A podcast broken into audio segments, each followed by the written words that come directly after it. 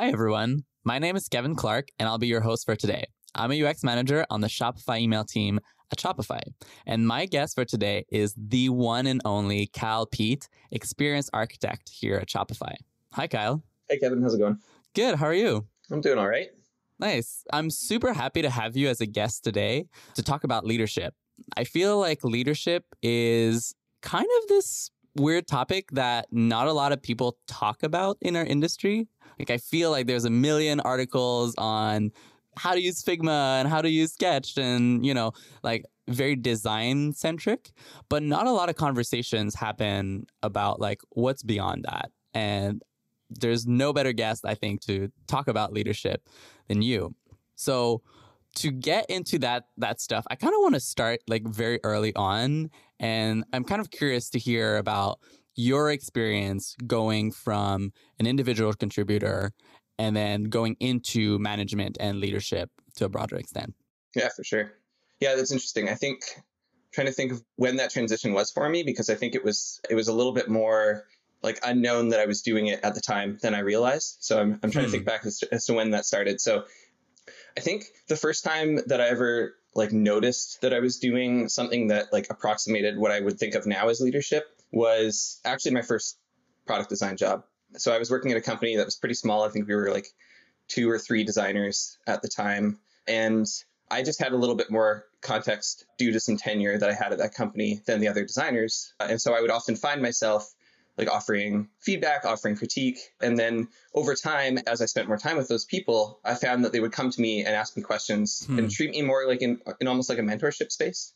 But my personal perspective at that moment was like this is just like this is just working together right this isn't i'm not doing leadership like this is not a right. like active thing that i'm taking on i'm just doing what anyone would do in this situation if they had a little bit more context or like stronger opinions or whatever it was and, and giving my feedback and so i think looking back on that that's probably the first time where i was really in a leadership type position, but it wasn't like I was formally in a leadership position or anything like that. And I think like the the first time I moved into an actual formal leadership position was actually at the company I worked at before Shopify. Uh, there's a company hmm. called Mobify, so I didn't have to change my email address too much, which was nice. nice. So the company was also pretty small, and I joined there as a as a senior designer, and ended up over time basically doing the the same type of thing that I was doing at, at that first company that I was talking about, which is like spending time with other designers, doing critique, offering my opinion on how we can make the work better, helping them work through situations maybe where they didn't know what to do, and again sort of found myself in a position where people were coming to me for advice and I was like offering them my opinion and, and pushing, helping push their work forward. And I think it was other people around me actually noticed that and pointed it out to me as leadership at that point, which I think I had the same kind of feeling again. I was like, isn't this just what everybody does in this situation? But that led to me taking on an actual design lead position at that company and building that out into both a design and front end development sort of leadership position. And what was interesting about that was like I didn't have any training in leadership. I was not like I hadn't done it before. And all I really had were my own opinions on what I thought good leadership was for me. So like what I had seen maybe previous leaders that I'd had do poorly potentially that I could maybe do better, what I'd had what I'd seen previous leaders do well that I could emulate. And I used that to sort of build up my opinion about what sort of I would do in the situation that I was in, right? It's like that kind of like mm-hmm. testing of my opinion. And I think that's really all I did, especially at that company, was start to try things out. And one thing that was I was really lucky was that the company was growing, and so I was able to grow with the company and grow individuals alongside that. So we could bring other people up into leadership positions, and then we could test that some more, right? We could try it, right. try out different things, be like, oh, you're doing this one thing differently than I would have done it. Like, tell me more about that. Like, let's interrogate that position and uh, and see what we think about it. But at a certain point, I kind of felt like I was had built an opinion about leadership at that company that was completely unfounded or untested. Like I was like, oh, like I think this is good, but like, is it good? Is this what other people do? Is this like the right way to lead a design? Right. Team? And it's kind of like it works for me in this situation, but is that something you can apply universally yeah. to all sorts of different contexts? Exactly. And it was I was I was definitely feeling like I don't know if I went and got a job somewhere else, like if I could be a lead there. Because I'm like a good lead here mm. potentially, because I've made this thing into what I what I thought it should be. but I'm not sure this is what good leadership looks like. Mm and that's actually what t- took me to Shopify. This was like the the main thing that I I wanted when I came here was I came and I interviewed and I saw just how deeply we cared about experience here and how sort of all of the facets of experience teams work together to make great experiences. And that was obviously amazing and super interesting. But I also spoke with UX leaders like Rachel Robertson, James Bull, Daniel Weinand at the time, and like saw these people that had done what I had done, right? They had built up their own opinion about what great mm-hmm. design leadership looked like, and they were able to test it off each other, but they were also at a point where I had never got to. So I could learn from them, we could learn from each other, and really start to cement this idea of what, what good leadership looked like. Totally. I thought one thing in what you were saying, like in your sort of like beginning stages of leadership, that was really interesting and in how it didn't start out as like you got some sort of like magic title that was like, hey, now you are allowed to do leadership things. Yeah. Where it was just sort of like this natural, at least it seems from what you were saying, is that it was sort of like this natural transition and you were just doing things that kind of made sense to you at a time. I think that's something that maybe not enough people realize that like you don't need a special title to be a leader to do leadershipy things.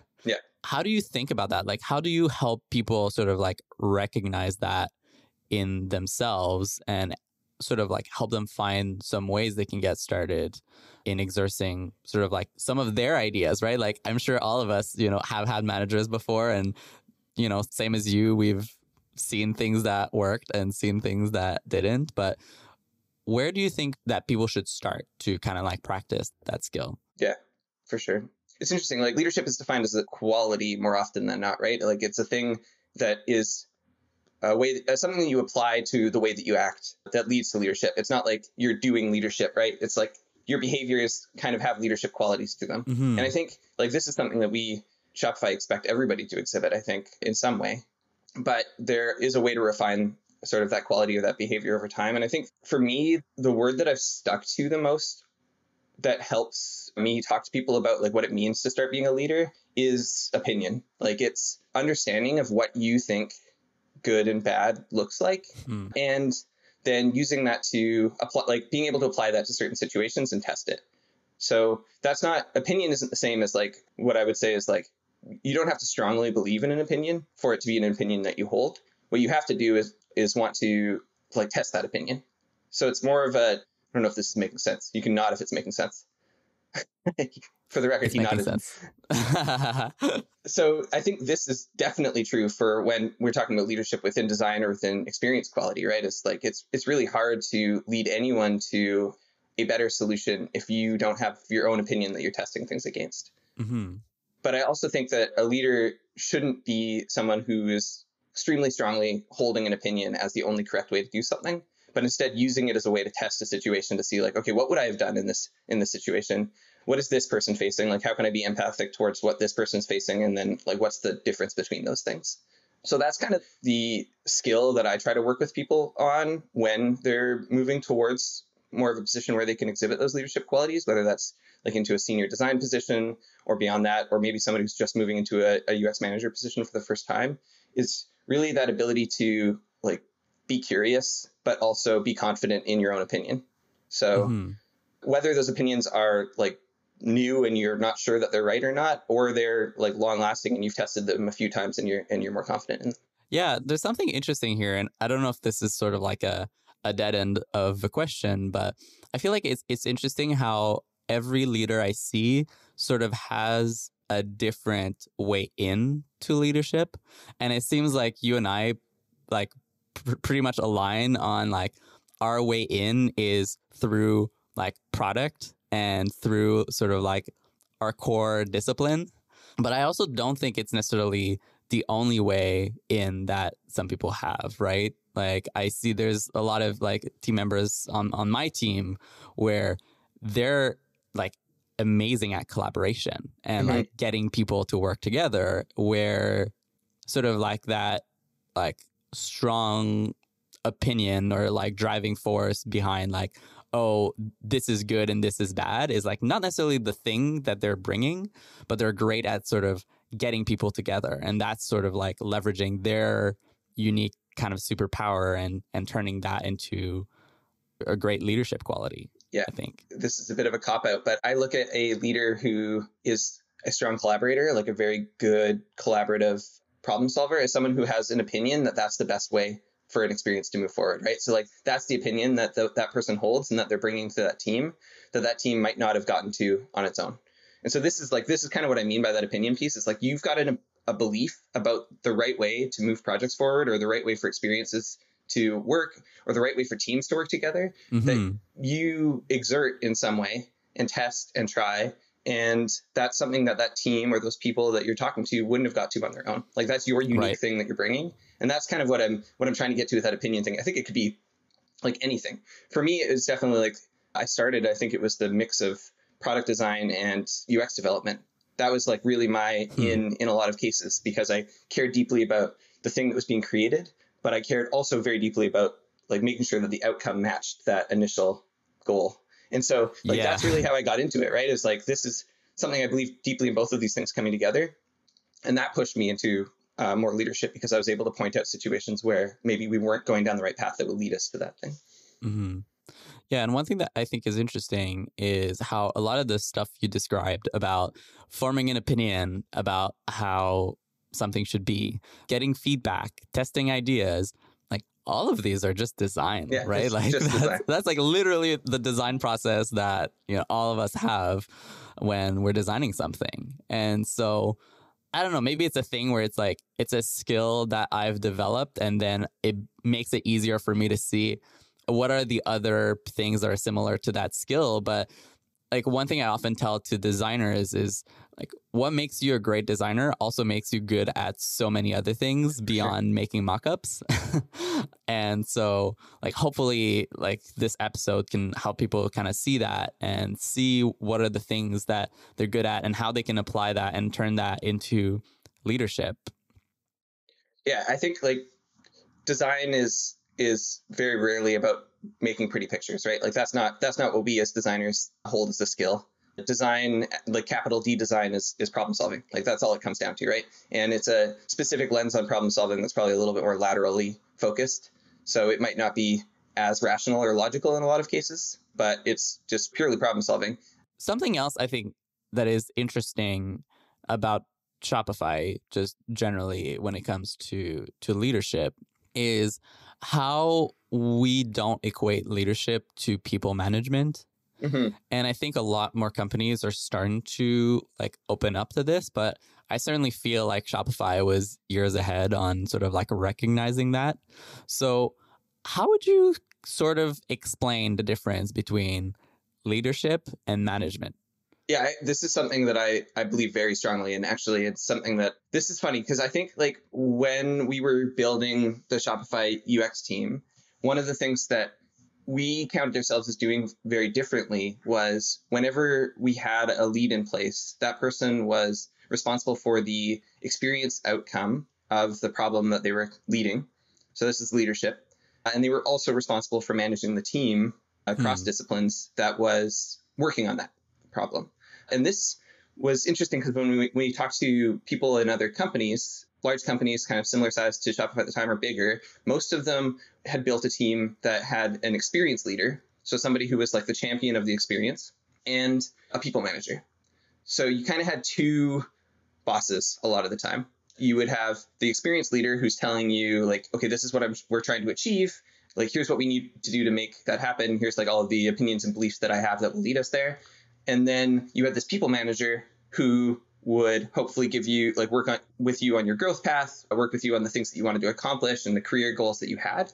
And my question was always like, how does that people manager like know how successful you're being on your project? Like, is that experience leader and are those that people manager spending a ton of time together talking about you and your your success on your team? Because right. like there's how can there be that big of a disconnect between your personal growth and the like output of your work? Those mm-hmm. things feel so interrelated to me. So this was always a big question that I had was like, how could you possibly disconnect these things? and so this is one of the reasons that we built our, our team the way that we did is I think that that belief or opinion that I had and I think was shared by our other UX leaders that these things are so intrinsic to each other that for us to know how successful you are and where you need to go in your career, I also need to know that you like are capable and can achieve those experience outcomes that, that we're setting. So this is kind of a long-winded way to talk about the difference between leadership and management, but like for me, management I think is much more of an input into good leadership. So I don't hmm. think all leaders need to be managers. I don't think that leadership requires management to be successful. Leaders can lead through influence without any ownership. And you can spend a lot of time doing that and be very successful doing that. Managers have very specific like there's a very specific skill in management which is helping like unlock people's potential helping them work through problems generally very individually or people oriented and hopefully they're good at applying their own like leadership qualities towards that management style.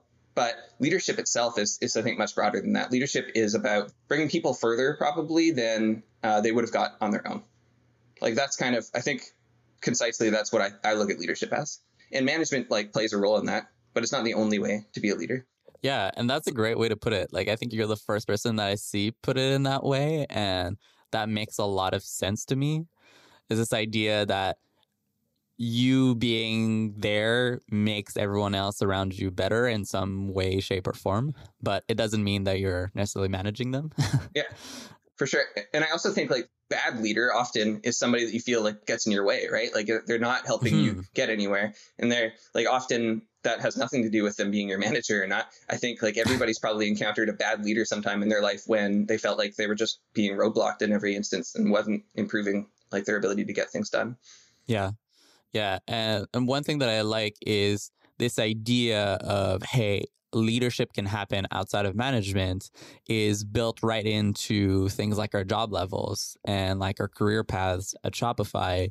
And so we actually have two tracks. There's the people management track and then there's the, the sort of like craft track where we you can decide and you can continue your growth and having your influence and having your leadership but mostly through your craft. Yeah. I don't know if this is a like hot take on this or not but i really look at those two paths as a continuum more than mm. two disparate paths. Like i think that some of our best ux managers senior ux managers ux directors would be fully capable of jumping into staff roles at that exact level. Like mm they are player coaches that have the technical capability or capacity to jump into those roles if they wanted to, but they're exhibiting their leadership in a different way. And that's totally fine. And the same is true of our of I think some of our best staffers is they could take on people, they could lead them through people management. They could step into that role, but it's about how and where they want to apply their leadership skills that helps them choose which of those paths is correct or not. And I, I think mm-hmm. a like shining example of someone who I've worked with really closely for a while that's that's done this is uh, Jesse BC. Hmm. So Jesse is a obviously fantastic designer, works at a principal design level across a lot of Shopify, but has also managed individuals for a large part of his career at Shopify. So he's like treading this balance between the two of them. And more recently, he's realized that to have the impact that he wants to have on the company, the leadership impact that he wants to have on the company, he wants to shed some of those people management responsibilities. And mm. so his teams are moving to different people and we're making sure that they're set up with the right people to be successful, but he's going to be focusing more on his craft so that he can exhibit the leadership qualities that he believes in most strongly in the places that he thinks are the most impactful. And so like this is what I really love about these two paths is that like both are extremely valuable leadership paths for Shopify and choosing one doesn't mean that it's going to block you from doing the other, or that you're necessarily bad right. at one or the other, right? Like it's not like it's a binary choice to be a great crafter or a great manager. You can be both of those things. Yeah, it was also super helpful in my personal experience because I know like as you were kind of like going through your your story of how you got into leadership, like it, it kind of sounds like a lot of things came naturally to you and I feel like I wasn't like that at all. And so for me, like when I went through this transition, it was like something I was curious about and I was interested in exploring more, but I had no idea if this is something I would be good at. yeah. And so having that freedom of like, hey, you can actually give this a try. And if it doesn't work out, that's fine, you know? Like you can go back and there's plenty of opportunities. And if it does, awesome. And like we'll, you know, we'll give you as much resources as you need to grow in that kind of like new area. But I love seeing people in Shopify like really take advantage of this and like, you know, explore a new box and and try new things and they're like I'm scared about this new area, but I'm excited to figure it out. Yeah. And then knowing, having the sort of like safety net of, but if it doesn't, like it's not the end of the world and, you know, we'll figure it out and I'll eventually find my way. Yeah, I also really love that. I'm trying to see if it did feel as comfortable as you think I felt like when I was doing this. Um, it's so hard to remember. I think honestly, like probably if you ask people that like one of the things that I lucked into is that I have always had an opinion on something. So like hmm even if I like don't believe super strongly in something, in an opinion or in, in an idea, I will like state it and like tr- try it out. And I think that was probably my hook, right? Is like like just being willing to, to state those beliefs. And I think this is something that I I definitely work with people on all the time is just getting them to say like what they believe in Hmm. make something great. Like right? Like let's have that conversation. It's like what do you think? Like what do you firmly believe will make something great? And if you don't firmly believe it, what do you sort of believe will make something great? Hmm. and then take it further than that like what is the why behind that like why do you think that that's true like this is where you start to i think get to a point where you can exert some leadership influence without having to say like hey i'm a, like a lead you don't have to be that person but if you can clearly state like what you think will make something better and why you believe that thing like who's not going to listen to you Yeah. I mean, for all the the leaders listening to this, like it's a great set of questions to ask your team members. you know, like what do you think is great and how do you define that? I think it's, it's a great starting point for a good conversation. for sure What would you say defines a good leader? Like we talked a little bit about listening and adapting and and getting feedback and sort of that maybe that having that sort of like ability to kind of switch between people management and more individual contributors. But are there sort of like factors or signals that like you've seen just like these traits that hey, these great leaders are really having? Yeah, I think we like we talked about curiosity. I think that's a, a really big one. I think being able to like understand, or I think this is like coming back to some design skills as well. Being able to uh, understand people's positions based on where they're standing instead of where you're standing. Hmm.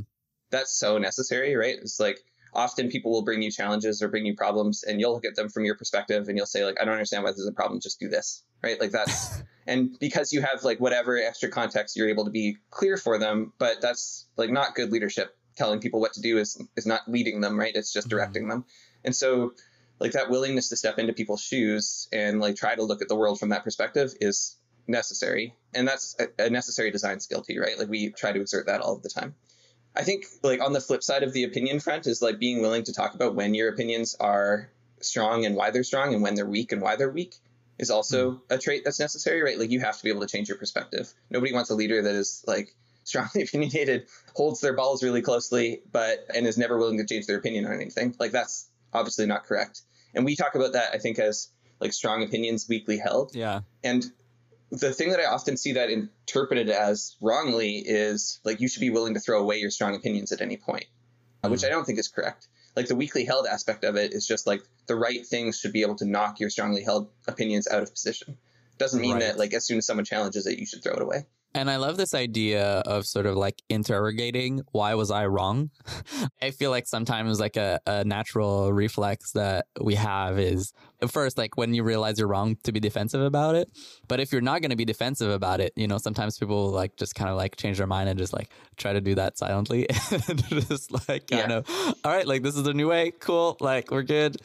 But I think it's interesting to explore that question of like, what are the set of factors that made me get the wrong opinion about this? Because I think it's more important to understand why you were wrong than to just change course. Because, For sure. like, while changing course will get you the outcome you want, you won't be able to do that in a reputable way. Like, that essentially means that you might make that those same set of mistakes again.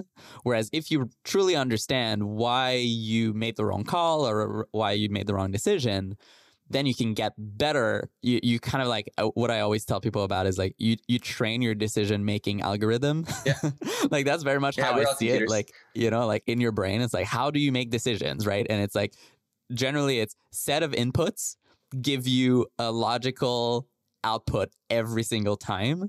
And so oftentimes it's either that your inputs were wrong or there's something in like how you transform these outputs into a decision that was wrong. And it's it's interesting to be able to pinpoint like exactly where something broke down here. And that's also why in reviews, I often ask people, hey, like, don't show me, you know, 14 options that you've explored. Yeah. Like, make the decision. Like, tell me which one you think is worth exploring and tell me why. And the reason for that is not because, you know, I think it's going to take me more time to go through all 14 options, which it totally will, but it's it's more because there's more value in you trying to make that decision and verifying if you made the decision correctly than getting me to make the call for you on what's the right option. Like I fully trust that you've explored these 14 options, but like let's have that conversation at a higher level, which I think, you know, ties back to what you were saying about management as well. Yeah yeah, this is like in that case, like you know that they know what they like the best, but they for some reason brought you 14 options to well, try sometimes to. people don't. Yeah, I you know when I was designing every day, I was in the same boat too. Like there's something I think that a lot of us end up doing. At least I talk about in a lot of my talks, but it's this idea of like se- separating the creator from the critic. Mm-hmm. And I think that's a very helpful tool when you're doing design to produce a lot of work and explore ideas that may seem weird or like, oh, that can't possibly work, right? But you explore it, and maybe this is when you discover something new. But I think sometimes people have have a hard time like putting that critic hat back on, and they're like, well, there's pros and cons for all of these options, and like I can't, you know, end up making a decision. Yeah, for sure. It's hard, but I mean, this is this is why people are here, and this is why we hire smart people. So definitely, I find in those cases like there's there's always at least two that they believe strongly in, and like just tell me why you like those two, and and let's have that totally. conversation. And I think this is actually like totally true in a like management or leadership world as well, which is like w- one thing that I almost always coach people that I work with on is like please don't bring me a problem without proposing some solutions and, and some ideas for why that might be the right path forward. Hmm. Like, because what I don't want to be in necessarily is in a position where I feel like I have to tell you what to do to move forward. Like that's right. often like I'm I can't be that good at being empathetic to your situation. Like I just can't be, right? So I'm going to make a choice that's not considering all the inputs like you said if I do that. And what I want instead is I want to see sort of you having worked through that so I can understand your inputs and the output that you got to better such that I can then inform my opinion better. Because otherwise mm-hmm. I'm only really like using whatever like sim- simulacrum of a person that I've created for you in my head to make that decision for you. You're not going to want that. Like it's not going to be complete, right? So like I think that's true for design decisions, but it's true for any decision in life, right? Like you should have ideally an idea of how to move forward, whether that's like well formed or not, and that's the better place for us to start from uh, to talk about it because then we can talk through like, okay, well, what'll happen if we go down that path, and what were the things that led us to even suggest that path in the first place? Mm-hmm. Yeah, one hundred percent. Okay, now I want to talk about your current role. What is an experienced architect? How would you define this? This is honestly for me like this is a new title that I haven't seen a lot before. Yeah, so can you explain to us what like what does it mean and like unpack it a little bit? It's new for me too, Kevin. So we'll, we'll see how we do here.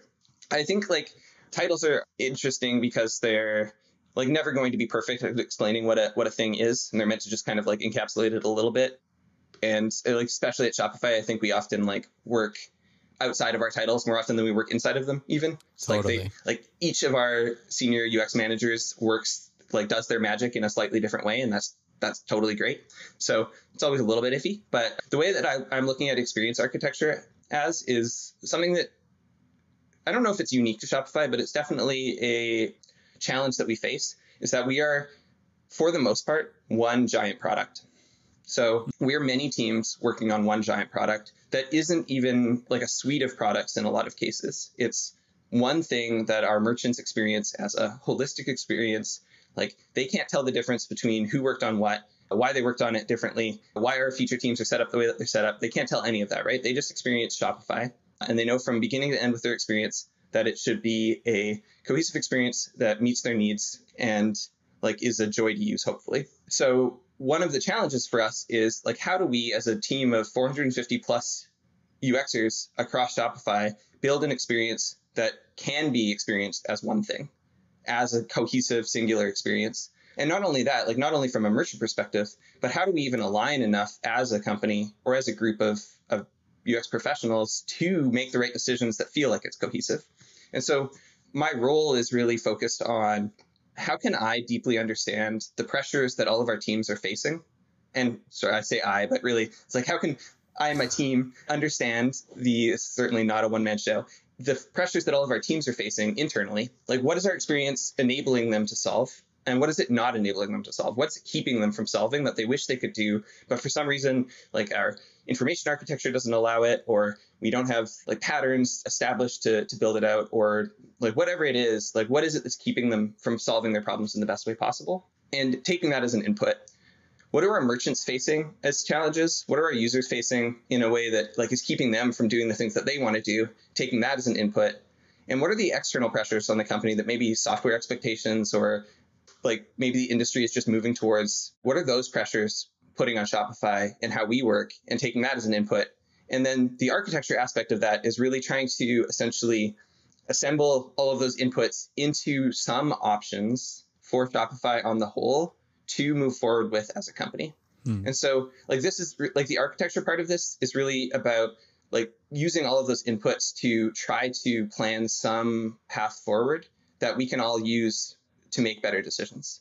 So, I look at this as very different than potentially like a traditional like creative director role at an agency or something like that, right? Where it's saying like, okay, this is our direction, this is where we're going. Like that one person you see this in video games, I think, right? Like they set the vision and you're just going towards that thing. For me, the architecture lens on this is about trying to create that plan in a way that makes sense, getting people to agree to that plan, and then trying to create the right guidance to achieve that plan.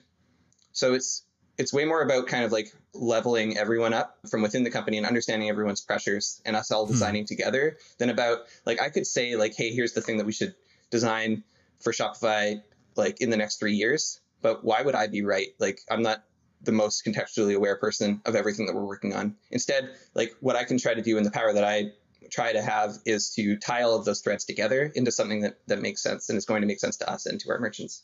Right. And talking about kind of, again, the same idea of getting a bunch of inputs and then making a decision, it's hard for one person, you know, at our scale to have all the inputs on everything that's going on. And so it's much easier to sort of like have person people that have deep expertise in whatever area take their input and figure out hey like what are the challenges that i have and then feed you that as your input so you can then make your decision yeah. and sort of yeah. One thing that i think is interesting and i've always admired about you is your ability to kind of focus on big like company problems where I feel like a lot of leaderships, leaders, and like, you know, I can include myself in that, are more focused around like specific teams or a specific projects or products.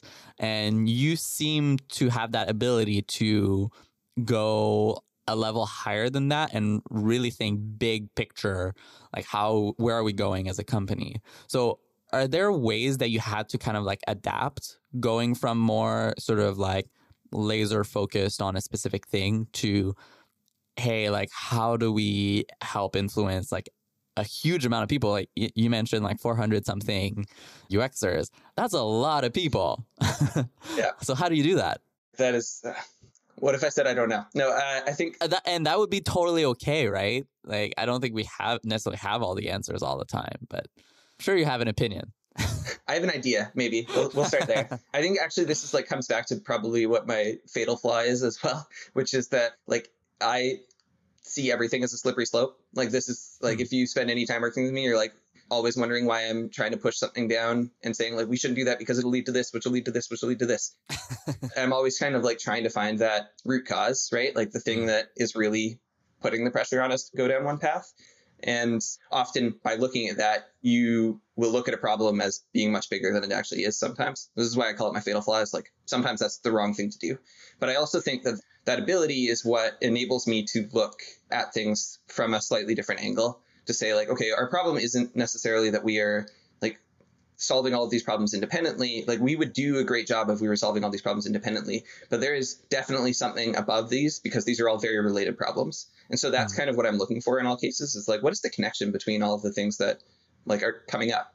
And so i think i developed this skill at shopify because i was in ux reviews really early on in my time here. And UX reviews we used as a way to review and critique sort of work that was happening across the company.